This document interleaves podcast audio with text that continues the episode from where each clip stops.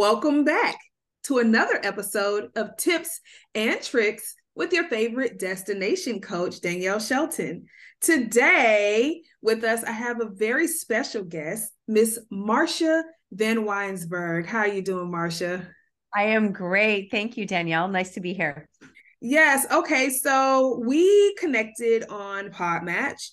And uh, when we connected, I was able to read your bio and I was like, I gotta have her on because every single thing that you wrote are things that I can connect to. And I feel like everybody can connect to those things. Mm-hmm. Um, so tell us who you are and tell us what it is that you do. Mm, great question. I am a, I like to call myself a storytelling trainer. I'm just finished my master's in NLP. I'm doing my trainers in NLP. So I'll be teaching people the tools of NLP. And all of that is combined with a speaking and podcasting. I have two podcasts and have published a few books. And I'm all fascinated about learning how to share stories and helping people mm. to share their stories, share their authentic message, who they are, the unfiltered piece. And it almost always comes into a piece where it's wrapped up in the most difficult stories that we've walked through, mm-hmm. the ones that we don't like to share with others, the ones that we hope nobody ever finds out about are actually the stories that connect us to each other. Yes, you know what? I get a little like I don't like the the new age of like, oh, I started out and this happened, tragedy struck, and now I'm better. And they skip over the whole the whole middle. And it's like, we need the we need the middle. We need that. We need to see what happened in the midst of that thing because mm-hmm. otherwise people become jaded and they think that life happens that way. They think it happens like trauma, tragedy, and then magically you're over it and you're healed. And it's like, no, nah, it doesn't quite work that way. No, speaking of trauma and toxic, I think what we're seeing in the online space is actually a bit toxic personally. Yes. Because I think we're sending that message that it's like you have trauma, you do this, and then it's better. And then when the majority of people are looking at messages like that they're thinking okay well obviously i can't do it that way or what is wrong with me and mm-hmm. no that is not it could not be more from the truth in my own opinion and i think that what we're seeing in the online space is missing what actual vulnerability is yes the big piece of what I like to share on is like vulnerability is not the trauma. Vulnerability is how did it affect me? Yes. That's what I feel like is missing.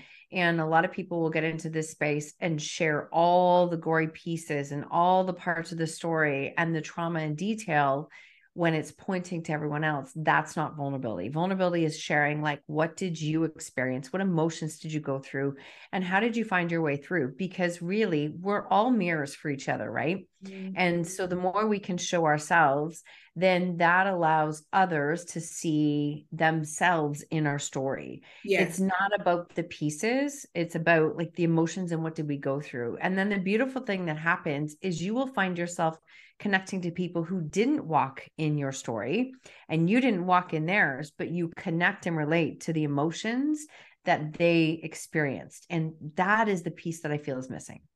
We are absolutely missing empathy, mm-hmm. being able to just see someone in pain and it doesn't have to be my pain when i can connect to the pain that you're in mm-hmm. and it it is is is such a and i'm seeing it more and more and more but that's also what we're being programmed to do right it we're is. being programmed to not be empathetic to not care about anybody else's feelings to only focus on myself and my truth and it's kind of like there's there are other people I always like to say that there there are other people that exist in this thing and the goal is to really help the other people. So I want to go to the title of your book. It says six-time best-selling author. The title of this book is When She Stopped Asking Why. First of all, love the title.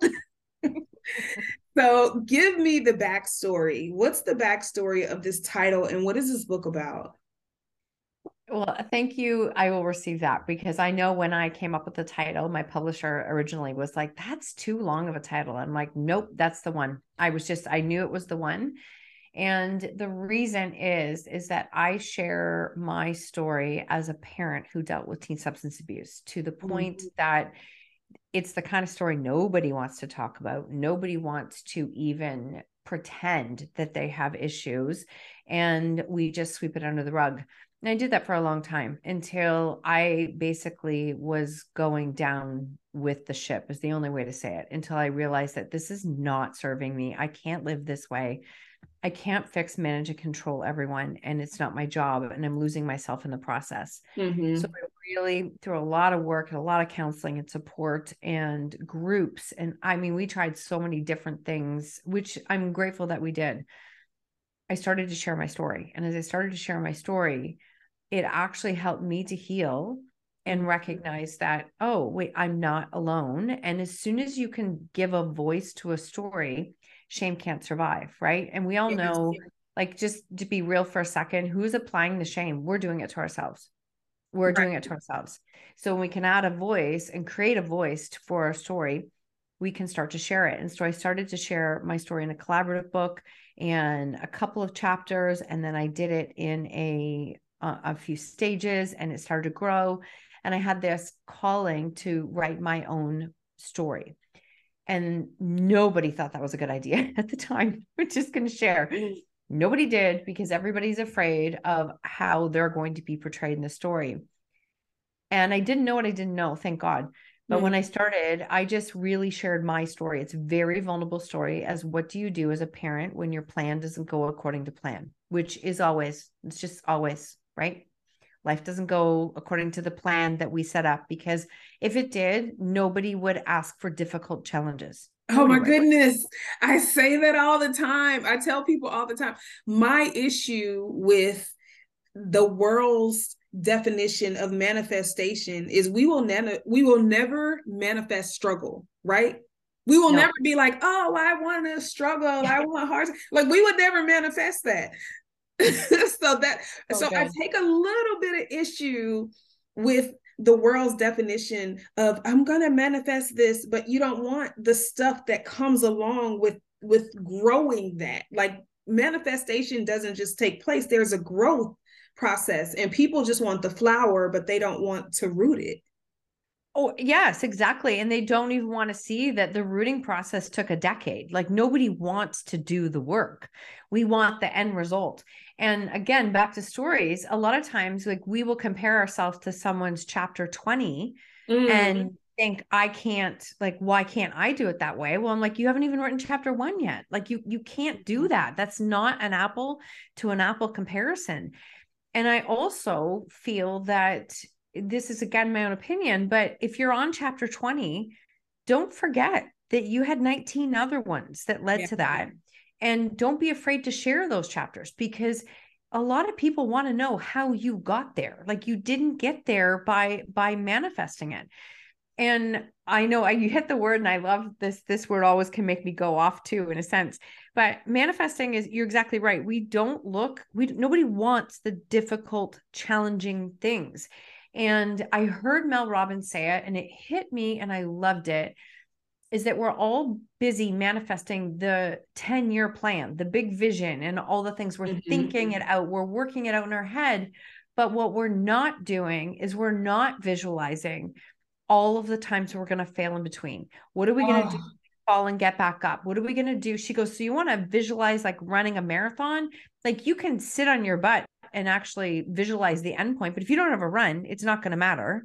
Right. And, right. And she's like, you want to start to really improve. Visualize running on the crappiest days. Visualize when you're tight and sore. Visualize when you're tired. And that just hit me. It's like, you know what? You're right. You have to really think about the trenches in between and how you get there. And so when it comes down to when she stopped asking why, it's exactly as it sounds. My life changed when I stopped asking why.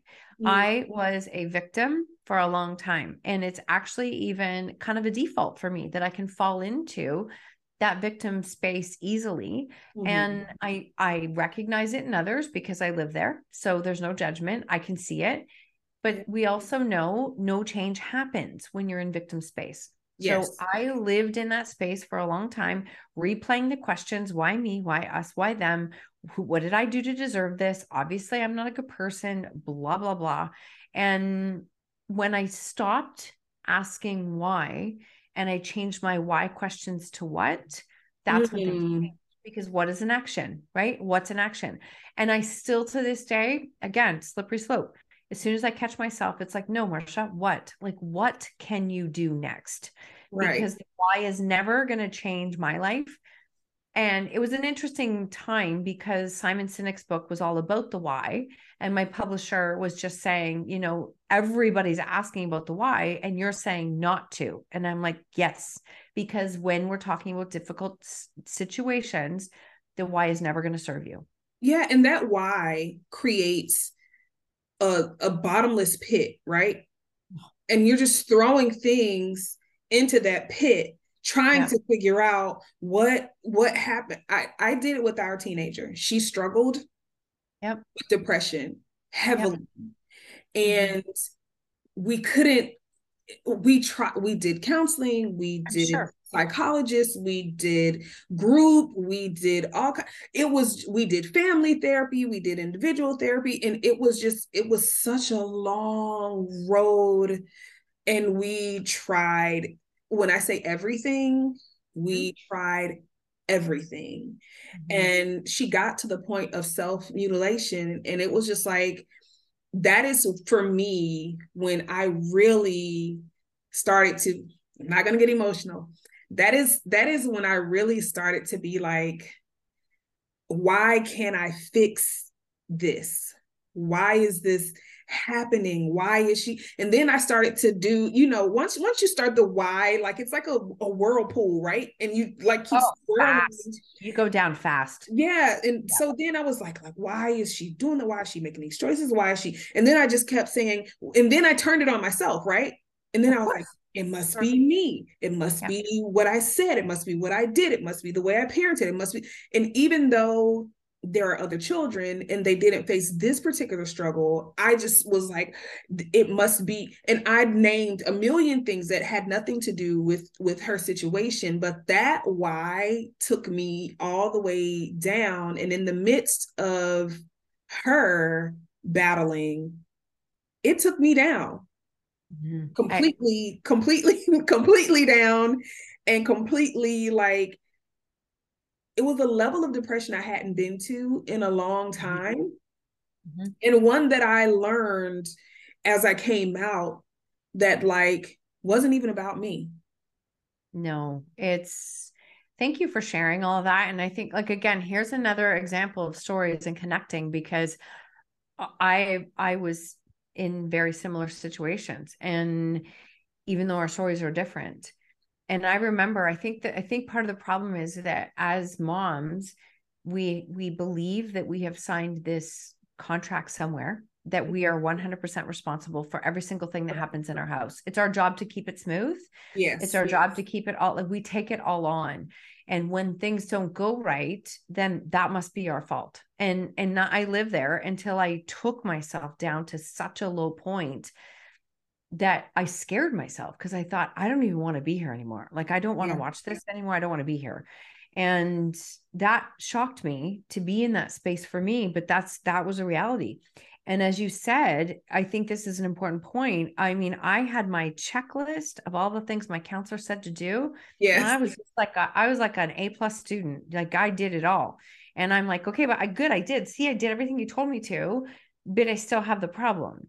Mm-hmm. And they're saying, they were saying at the time, yeah, well, that's not your problem to solve. And I'm like, but what am I supposed to do with that? I'm a mom and they're they're they're minors. Like I don't even understand. So it was a very dark time to navigate. Mm-hmm. And it took almost losing myself to realize that I, I I don't think this is it. And as this counselor said to me, she said two things that if they ever came back to me, I needed to be a springboard and I was nothing but a pile of quicksand. I couldn't serve anybody. She goes, You can't even oh, serve wow. yourself now. that was a that was a light bulb moment because she was right she was 100% right and then secondly she she said you know you've been searching for answers. You're you're looking everywhere. And i'm like i am constantly searching everywhere for answers and nobody wants to talk about difficult things. And she said maybe that's because you're supposed to. Mm. and i mm. remember having this moment of thinking well that's crazy. Like what am i going to just stand up and tell people my story? Yeah. And that's essentially what happened is i started to do that and i was healing like i it wasn't a business i wasn't doing anything like that i was just literally trying to heal myself. Yes. And as i started to do that i started to find my voice and then the feedback would be coming in of people who had heard me speak or read the book and said i like that was my story and i've never told a soul that was 40 years ago. Watching people hold on to shame stories for decades was crushing and it became yeah. a point maybe this is actually what i'm supposed to do is start to talk about difficult things. And then out of that my solo book and my own podcast and a second podcast and multiple books i couldn't have predicted where it is now but I couldn't get to here without coming through the most yeah, difficult yeah. stages in between. And again, back to what you said in the very beginning, Danielle, nobody wants the stuff in between. No. Well, I people say it all the time. I wish I could publish a book. I wish I could be strong like you. I wish I could do it. I'm like, well, be careful what you wish for because I had to walk through the worst days of my life to get to this point. Mm-hmm. And no, it's not a, pay, a space of saying be grateful for all of the mess it's because that's hard when you walk through difficult traumas to sit there and be grateful but i am grateful that i have learned and changed so much and yes, that yes. i get to do the work i get to do now. Do i wish i could have learned it by reading a book? Yeah absolutely because i'm human but that's not how it works but you and wouldn't have learned it that way. Never. There's no book that would have taught it. No book. You no read manual. the book and then when you get to the parts of the book you don't like you're like oh skip skip good enough I got the point. Close the book. That's that's kind of how that's what I wanted to. That definitely is what I wanted to do. Like, ah, I got the point. But isn't that that that is like life?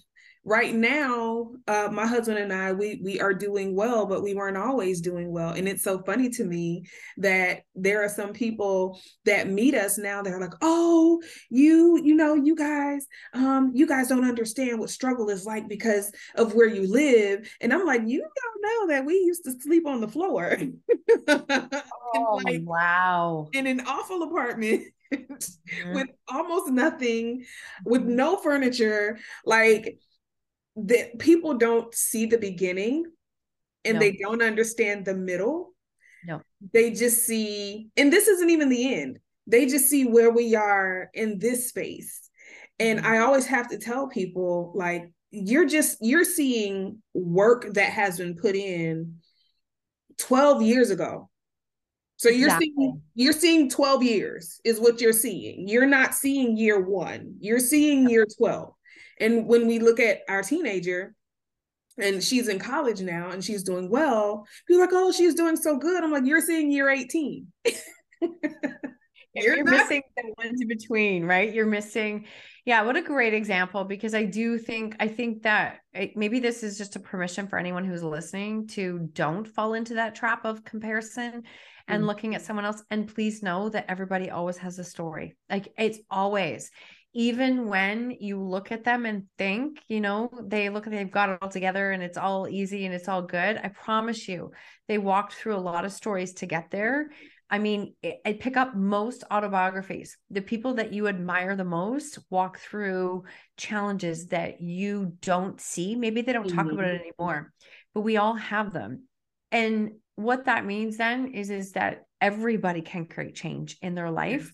It requires consistent commitment, work, all of these things, but it's it, it's possible for anyone. And you can't manifest change. It's not something you can manifest. That's right. you have to you have to do it. Change is is active. You have to actively be involved every day all the time. You can't just have a vision and envision and do a vision board and change happens. It's just not that's not what takes place. You have to no. have action and actionable steps and consistent actionable steps and be okay with some of those steps not working. No. it's you, you've nailed it on the head and i think that's such a big thing is is that your mindset is incredibly important like if you don't think it's possible it's not and if you don't think you can change your story you're right like whatever whatever we believe mm-hmm. is true so mindset is important but mindset without action is is nothing. It's it doesn't it's not going to yeah. take you anywhere. And we learn so much about ourselves in the process yeah, of yeah. you know the action steps and we have to let them be messy. We have to learn from them. And then you know we we do it differently next time. It's it's the action is where it's at and that's where you can create so much change. So people say well i'm afraid i don't have confidence. I don't have this. And i'm like well it all requires action. Like what if confidence i love confidence and courage. If you call them a verb they're because they're a verb. You can create it. You can build it by doing something. You can't sit your way and think about being courageous because that's just no. not going to take you anywhere. So it's the action steps it always comes down to that. So closing us out because this has been so good I, what do you have coming up next what is next for you I have a few things coming up next. I am just finishing up my trainers in NLP. And the reason I'm doing this is because these tools have been so helpful for me mm-hmm. to really solidify my voice. A lot of healing. I still had a lot of healing to do, and I did not realize that um because i was a doer i spent my whole life as just do it right and then i'll right and then all of a sudden I was like, oh, wait, I skipped a bunch of steps in between mm-hmm. that I needed to do. So I use the NLP tools with myself and with my clients, and I'm creating my own certification. And Love it's called. Outspoken because outspoken is like what would change in your life if you could learn to find trust and use your voice. Like, what would happen? Could you share that story? Could you publish? Could you start your podcast? Could you do um, talk from the stage? and it's really right up the it's kind of it's brand new and it's it's always scary to start something new but i also feel like i've been in training for this for 10 years mm. so this is the next direction and that will be starting in early 2023 so people will be coming um, out with like board certified nlp tools they can use wow. with themselves and their clients so that's a really big vision that's i've been working. huge. working years. Yeah, it's big. It's a it's it, it's not small feat to create a certification, but again, my gut has led me here and I'm just trusting that this is this is the step. And then um we also work with my so two podcasts.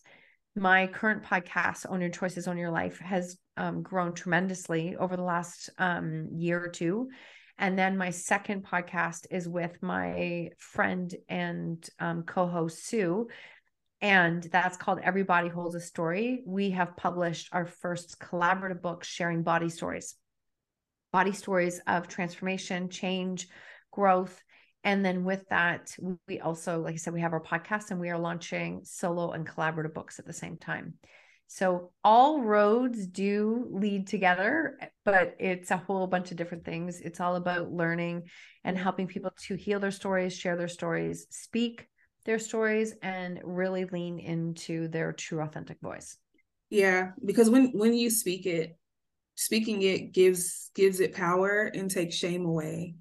And I I learned that through the process of dealing with my daughter, I was so ashamed that I would not talk about it. And then once I started talking about it, yeah, I was like, okay, this is where the healing is. But it was painful to talk about it every time. no, no, no, I'm with you. It was very painful. I was very painful. Um, and that's the piece is that shame can't survive when or yeah, what was this said? Sorry, shame can't survive when you speak it, right? Mm-hmm. So shame loves secrecy. Yes. And I did the same as you. I was very quiet for a very long time. And as I started to open up and share, I was so scared. And then all of a sudden it was like, wait, I'm not alone. Mm-hmm. Wait, this is other people too. And all of a sudden we recognize that the only person that's feeding our shame is ourselves. So right. we can change that. Oh mm-hmm. Oh my gosh. I love that. We can end right there. this has been so helpful and so fulfilling. I just I, I, am full tonight. There are there are recordings that I do where sometimes I walk away and I'm like, "Oh, that was really good." And then there are some that just hit mm-hmm. in a mm-hmm. different spot in my heart And this is definitely one of those ones that I connect to on an emotional level. And I just thank you so much for being a guest. Thank you for sharing your time and sharing your story and sharing your resources. And uh, I look forward to uh, hopefully collaborating with you again, however I can, even if it's with sharing my own story. I, I look forward to it.